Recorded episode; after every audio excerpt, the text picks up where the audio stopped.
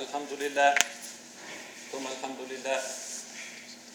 الحمد لله الذي أنزل على عبده الكتاب ولم يجعل له عوجا. قيما لينذر بأسا شديدا من لدنه ويبشر المؤمنين الذين يعملون الصالحات أن لهم أجرا حسنا ماكثين فيه أبدا. وينذر الذين قالوا اتخذ الله ولدا ما لهم به من علم ولا لآبائهم. كبرت كلمة تخرج من أفواههم. إن يقولون إلا كذبا. وأشهد أن لا إله إلا الله وحده لا شريك له. له الملك وله الحمد وإليه تصير الأمور. وأشهد أن سيدنا ومولانا وحبيبنا محمدا عبده ورسوله. أرسله الله تعالى بالحق بشيرا ونذيرا. وداعيا إلى الله بإذنه وسراجا منيرا فهو الرحمة المهداة والنعمة المستاء والسراج المنير. اللهم صل وسلم وبارك عليه وعلى آله الأطهار وأصحابه الأخيار ومن اتبع سنته وسار على نهجه إلى يوم الدين. أما بعد فيا أيها الإخوة المؤمنون سلام الله تعالى عليكم ورحمته وبركاته. روى الإمام مسلم عن أبي مالك الأنصاري رضي الله عنه أن رسول الله صلى الله عليه وسلم قال الطهور شطر الإيمان والحمد لله تملأ الميزان والصلاة نور والصدقة برهان والصبر ضياء والقرآن حجة لك أو عليك. The Holy Prophet says, sallallahu alayhi wasallam, purity is half of Iman. Alhamdulillah fills up the balance. The prayer is light. Charity is a proof. Patience is a luminosity. And the Quran is an argument for you or an argument against you. This is one of those Jawami al Kalim, one of those uh, hadith in which so many things are being put together. You could say if you get all of these things right, then you've got your deen right, inshallah. But it begins with the principle of purity or purification. Tahuru shatrul iman. Purity is half of iman. How can it be such? Well, you think from the conventional fiqh perspective, of course, everything is based on the foundation of the tahara. On the basis of the tahara, the prayer is valid or invalid. On the basis of the tahara, the ritual of hajj is valid or invalid. Our recitation of Quran receives a reward that is greater or lesser. So many things are conditional upon having that foundation, that, as it were, watery foundation of the basic purification. But the ulama, looking at this, say it's not just about something that is of the surface. Purity is not just an outward thing. Purity refers to purity within as well. One of the, amongst the very first of the words that are given to the Holy Prophet sallallahu alaihi wasallam in the house of Khadija radiallahu anha, يا أيها المدثر قم فأنذر وربك فكبر وثيابك فطهر والرجز فهجر He is told sallallahu alayhi wa sallam, O you wrapped in your mantle, arise and warn, and your Lord magnify, and pollution shun, and your garments purify. Now here he's being told sallallahu alayhi wa sallam that this is the beginning of the deen, and the beginning of the deen is always these first principles of tahara, and they are indeed the first things that we learn about when we open the books of fiqh and sharia. It is the asl, the foundation. But there's more to it than this. So Ibn Juzay, rahmatullahi alayhi, one of the great mufassirin, echoes the usual view when he says this goes on beyond the surface. The first tahara referred to here in this commandment is uh, purity from outward impurities. Al-ahdath wal-akhbath. That is to say, events that remove the wudu and substances that make it impossible for us to pray. Al-ahdath wal-akhbath. But that's just the first stage. Where religion and Allah and His Prophet speak to us of purity, they're not just talking about that. as if once you've got the purity rules right and you've performed your wudu, then your prayer will be the prayer of an angel. No, there's more. Purity is not just that.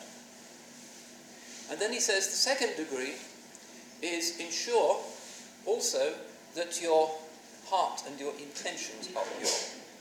That's also a matter of purity, because the word ikhlas itself refers to purity. Akhlasa, lillah, means to make oneself, one's intentions, one's being, one's actions pure for Allah subhanahu wa ta'ala. So there is a sense of purity obviously meaning something that is to do with what is within. And the third of the meanings that he brings in, in his tafsir on this ayah is that you have to make sure that your clothes are from a lawful source. That's why it goes on to say, فَثِيَابَكَ فَطَهِرْ Purify your clothes. that doesn't just mean, is there any impurity on them? It means, see where they come from.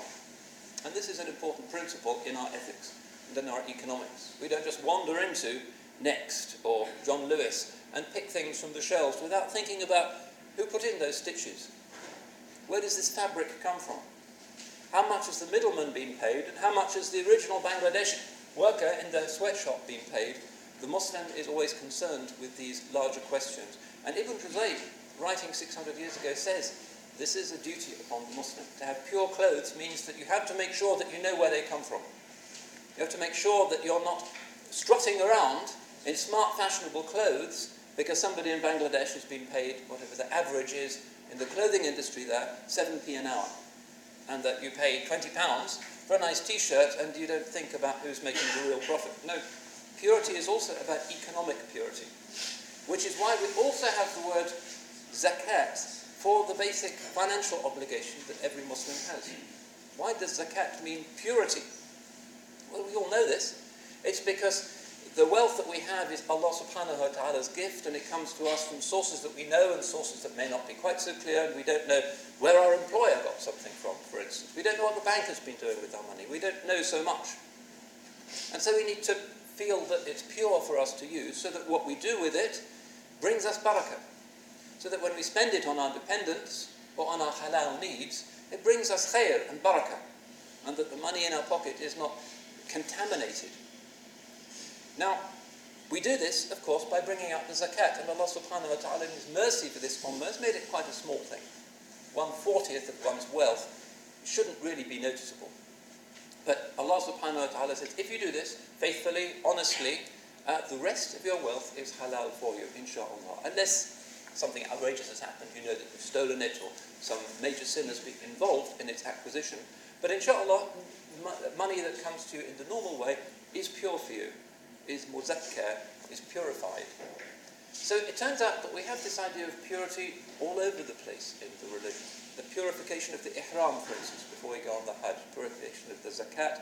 Fasting is also a form of purification. This is really important, and that's one reason why we get it right at the beginning of the revelation to the Holy Prophet sallallahu alaihi wasallam. We know that it can refer also to our morals. Often we say, that's a good, clean thing to do, or that's a filthy thing to do. That's disgusting, and we link it psychologically to dirt, to physical impurity.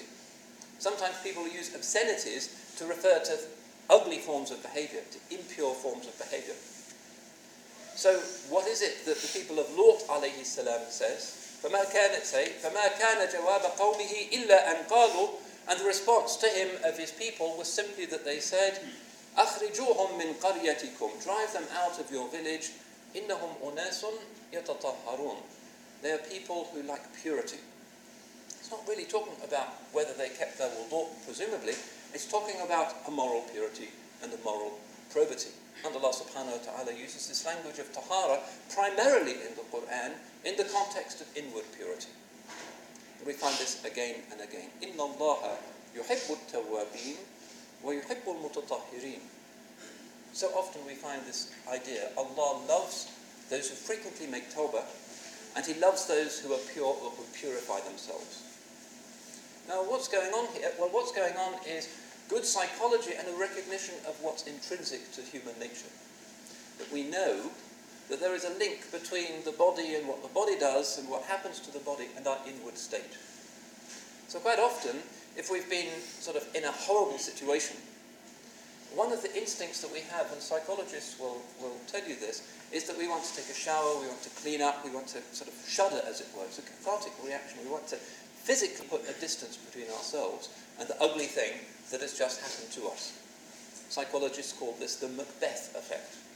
You may remember in Shakespeare's play Macbeth, she has this blood on her because she's just committed the act of murder and she can't get rid of it.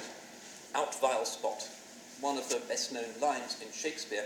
She has, despite her evil, the desire to, to purify herself, to wash, to be clear. And this is very frequently the case, not just with people who have been the victims of crimes, particularly crimes against their own person, people who've been beaten up or raped or whatever. Very often, they do want some kind of physical act of purification, whether or not they have any religious identity. But also the culprits themselves because the culprits themselves have polluted their hearts and they know that they've gone against something that is basic to the fitrah because these commandments do not lie, do not commit adultery, do not kill. All of these fundamental in the human psyche, and people know them by intuition even before wurud al-shara, even before revelation comes to clarify these things and to explain their boundaries. Human beings have this. Little children have an awareness of right and wrong. Little children are outraged when somebody cheats them or breaks a promise, or tells a lie. It's in the fitrah.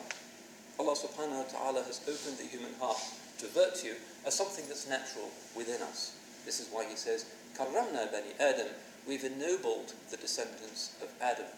We have this natural dignity.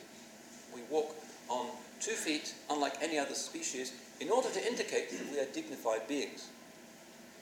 So this language of purity is something that seems to be, again, deep-rooted within us. At some very basic, primordial level, we have this. And this is one thing that we can use actually to apply to our own lives and our own inward situation. Because there's a kind of automatic scanner within the soul that can tell us intuitively, unless we're really rotten and kind of completely blind to the suffering of others or the misery that we cause to others or to ourselves, there is that intuition this basic firasa, this basic intuitive morality which human beings possess. And we can often find ourselves lifted out of the mess that we get into when we use this language of purity and impurity. We know that Allah subhanahu wa ta'ala uh, invites us to the garden where there is no impurity at all. And our hearts crave a place of light and beauty and nature and the symmetry and crystalline perfection of paradise, far, far from the corruption that generates impurity in this physical world. And also far, far from the corruption that is in the heart, because in paradise there's no love and no ta'thim, there's no lying, there's no loose talk, there's no stupid talk, there's no slander, there's ugly things that bring darkness to the heart. Illa qilan salama salama. Only words, peace, peace. Who doesn't crave that? In our mixed up world, where light and darkness seem impossible to disentangle, but purity and impurity seem to come together. Who doesn't crave that? To be lifted out of it. And this is the Dar as Salam, the abode of wholeness, to which Allah subhanahu wa ta'ala is summoning us.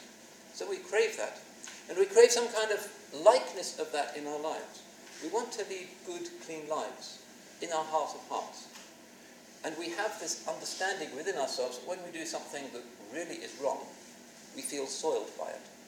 We might not be able to resist that temptation. Hmm? Nobody's looking. Let me do this thing. I'll get away with it. I deserve it. I need a break. It's not so bad. I've got some weird Sharia interpretation that perhaps will make me feel that this is halal. All of those arguments that the lower self and the shaitan play with us in order to drag us down into the muck. And once we've done that thing, there's the sense of impurity, the sense of nausea, the sense of darkness, the sense of sorrow, the sense of helplessness, and often depression, depression, clinical depression, can result from people doing things that they thought would cheer them up. They thought they'd have a flutter at the racetrack. They thought they'd do online gambling. They thought they'd play around in some way that's haram in order to cheer themselves up. And in fact, because they know, as ultimately decent Adamic people, that those things are dirty, corrupt, impure, najis, they feel the sickness of it afterwards. So the wisdom of the human being is to see, I want to have a state of my soul that makes me feel good, that makes me feel upbeat, that makes me feel that my inward is as clean as I make my outward. In the morning, I spend a lot of time in the shower and I put the gel on my hair and I use the men's cosmetics and all this stuff that the men are now into, looking good externally. I want my interior to be better than that. And this is why we have the dua of the mirror, which is a beautiful dua. There's mirrors everywhere, so we should be saying this dua a lot every time we go to the supermarket or the shop or restaurant. There's mirrors, so let's learn the dua. Allahumma ahsanta khalqi fa ahsin khuluqi. Oh Allah, you've made me physically good, so make my character good as well. What a beautiful dua. Allah subhanahu wa ta'ala has been generous in giving us um, so many good things externally. Uh, and we need to open ourselves up to His gifts, which He's waiting to give us if only we open our hearts and learn right from wrong through learning the Sharia and the Sunnah of the Chosen One, sallallahu alayhi wasallam. So this matter of purity is a subtle thing, and that's why we say half of Iman. Iman is not really belief. Iman is a deeper thing and a more slippery thing that's rooted in the heart and the qalb. And we know that the hadith says that the heart of Allah's servant is between two of the fingers of Ar-Rahman. And He turns it as He will. يُقَلِّبُهُ كَمَا يَشَاءُ The heart has funny moods. We're responsive to the weather. We're responsive to other people's expressions. We're very internally unfixed. We're in a state of flux. We're vulnerable. that's where we're most vulnerable. Heart is the most tender part of us. Except those, of course, who are hard-hearted and just don't have that empathy or affect. But that's, that's unusual. It's not normal for human beings. That's an illness. That's a, an incapacity. That's a blockage. So we have this within ourselves and we want to be inwardly clean and we should have that conversation with ourselves. Do I want to be happy? Do I want to think of myself as being essentially a person who lives a clean life? Or do I want to walk around the streets happy that nobody knows what I'm really getting up to? My ugly private habit, whatever it is that I'm looking at, or I'm talking to, or doing, or consuming, or all of those things that are super abundant in today's world, and very easy often for students as well as others to access, things that actually promise so much, but in fact deliver only that sense of sickness, that nausea the morning after. The shaitan promises but his promises are only deceit, misguidance, and the sickness that results. When one realizes, when the scales fall from one's eyes, that actually, of course, that was a sin. And why do I know it was a sin? Because I can see that Allah subhanahu wa ta'ala has forbidden it in order to protect me. His rules are only there to save me from myself or to save others from myself. His rules have no other purpose. So we need to remember this, and inshallah, get into this mindset of experiencing purity and impurity. To recognize things as being good and pure and wholesome and what Allah subhanahu wa ta'ala wants and what have their natural source and place of return in the garden, and those things that are to do with the corruption that is part of this material, mortal world. The world of decomposition, the world of bad smells, the world of bad habits, the world of bad attitudes, uh, those things that actually bring us into darkness, even though sometimes, especially now, they can be tricked up when people are trying to make money out of your weaknesses as something that will bring you happiness, but usually it doesn't. And usually people have been right down to the bottom of the sewer and have seen how ugly things and how extreme things can get if we just follow those lower impulses. They often are the ones who bounce out of it and become the best Muslims because they can see the wisdom of the prophetic boundaries. And they can see that the human soul cannot be nourished on filth. The human soul craves that which is pure. This is why the Holy Prophet وسلم, at the highest moment of his career, when he comes close to the presence of his glorious Lord, he is offered the glass of wine and the glass of milk. And he chooses the glass of milk. And he is told by the angel, alayhi salam, Udita lil fitra. You've been guided to the fitra. Because milk, in its pure form, is something that is extraordinarily pure. Where does it come from? بين فرث ودم, the Quran says it becomes between the, comes from between the blood and the filth of the cow, but Allah subhanahu wa ta'ala has brought this purity out. And the Holy Prophet وسلم, is the man of the fitra, who is the one who is helping us to get back to that in which is our happiness, and the one who is trying to push us away from plunging into the interesting but deadly fires of our own lower natures. So we ask Allah subhanahu wa ta'ala to make us people of tawbah, to make us people of tahara, to make us people whose inward nature is better than our outward nature, and to make our outward natures good as well, inshallah. بارك الله فيكم أقول قولي هذا وأستغفر الله لي ولكم ولسائر المسلمين إنه هو الغفور الرحيم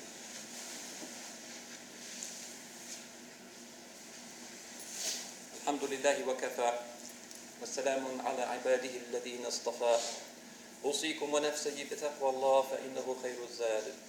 وإياكم ومحدثات الأمور فكل محدثة بدعة وكل بدعة ضلالة وكل ضلالة في النار. واعلموا أن الله قد أمركم بأمر عظيم. أمركم بالصلاة والسلام على خاتم الأنبياء والمرسلين. فقال جل ثناؤه إن الله وملائكته يصلون على النبي. يا أيها الذين آمنوا صلوا عليه وسلموا تسليما. اللهم صل على محمد وعلى آل محمد. كما صليت على إبراهيم وعلى آل إبراهيم إنك حميد مجيد. وبارك على محمد وعلى آل محمد. كما باركت على إبراهيم وعلى آل إبراهيم في العالمين. إنك حميد مجيد. اللهم إنا نسألك رضاك والجنة. ونعوذ بك من سخطك والنار. ربنا لا تزغ قلوبنا بعد إذ هديتنا وهب لنا من لدنك رحمة إنك أنت الوهاب. ووفق اللهم ولاة أمور المسلمين إلى العمل بكتاب الله وسنة سيد الأنبياء والمرسلين. عباد الله رحمكم الله. إن الله يأمر بالعدل والإحسان وإيتاء ذي القربى وينهى عن الفحشاء والمنكر والبغي يعظكم لعلكم تذكرون. اذكروا الله العظيم يذكركم وادعوه يستجب لكم ولذكر الله أكبر والله يعلم ما تصنعون. وأقم الصلاة.